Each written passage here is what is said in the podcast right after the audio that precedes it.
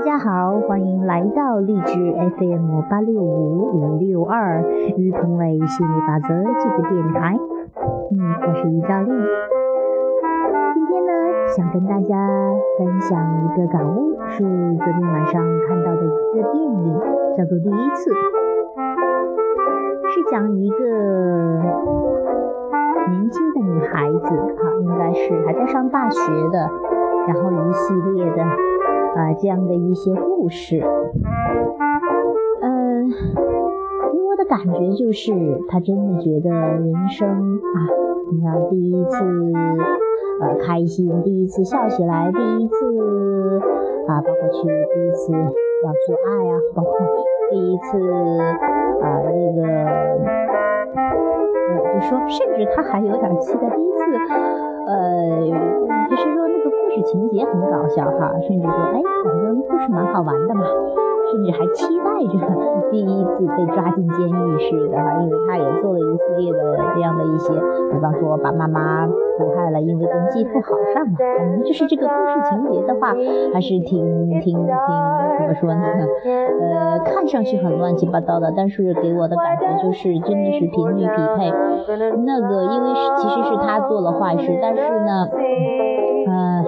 因为他特别的镇定，特别的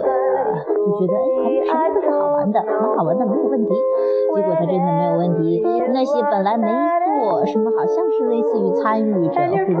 呃，其实也不是主谋之类的哈，结果却反倒去替替他去顶罪了，因为他们的担心、失望、害怕、纠结啊，就是这个一方面。可能当时我看完了，还觉得也是真很搞笑，就是觉得。这个女孩把人骗得团团转一样的感觉哈，当然这呃，这也是真的是匹配匹配。还有就是说，她这个还去到学习很平庸，不是一般的平庸，但是呢还去到大学去演讲，让她去做呃最后的毕业的典礼致辞，哎呀，还是真的挺搞笑的。但是她当时因为最开始都开始去说她她在大学的演讲嘛，然后去说到这样一句跟随性的。觉，然后去做自己，听着蛮好的。但是，呃，真的是他做了一系列的，就是为自己去着想，然后反正也不顾别人，那一切都是共同创造，没有伤害与危害。看完了之后，我们就觉得，那可能以前的话会觉得，哎呀，这个女孩怎么那么坏呢？那现在你会觉得，那其实一切都是共同创造，没有担心，没有像他的妈妈啊，因为他啊从小跟着妈妈天天酗酒呀、吸抽烟，反正就是。呃，没有，看似没有一点好处一样的，呃，那用他的话说，也算是给妈妈一个 让他更开心的一个 一一个世界吧。啊，那不管怎么样，嗯，这是他们的共同创造哈，呃。然后呢，我看到这个就是这样的一个，还有一个就是说，他本来他生活在一个很富裕的家庭中，就是他妈妈是之前是演员嘛，还是挺有名的。然后找了一个继父呢，就是也是特别的，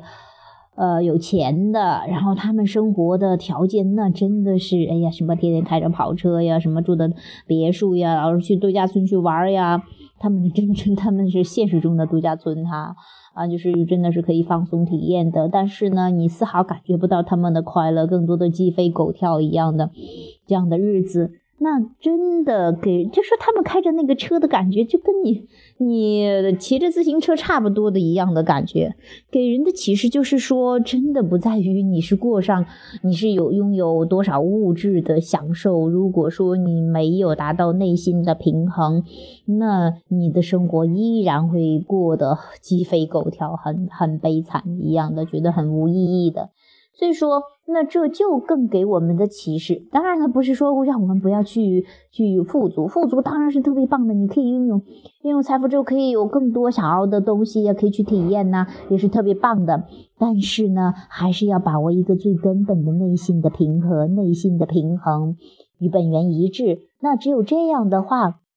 你才会找到真正的喜悦和幸福。这也是我们很好需要去练习的地方。那就是说，整个这个片子给我的感觉，名字叫第一次嘛，给我的感觉真的是，你来人生这个地方啊，其实虽然不是是已经不是第一次了，你有其实来了很多辈子很多次了，你有生命有很多次了，但是这一次的话又是蛮新鲜的一次，所以说不管去做什么事情，具有什么样的体验，啊，想要的不想要的，都是让你有更多更好玩的东西，所以说去抱着这种。既有一些可以探险的、冒险的、好玩的这样的一个状态去生活的话，那你就游刃于生活之上了。好了，今天这个话题就分享到这里，嗯，谢谢大家的收听，拜拜。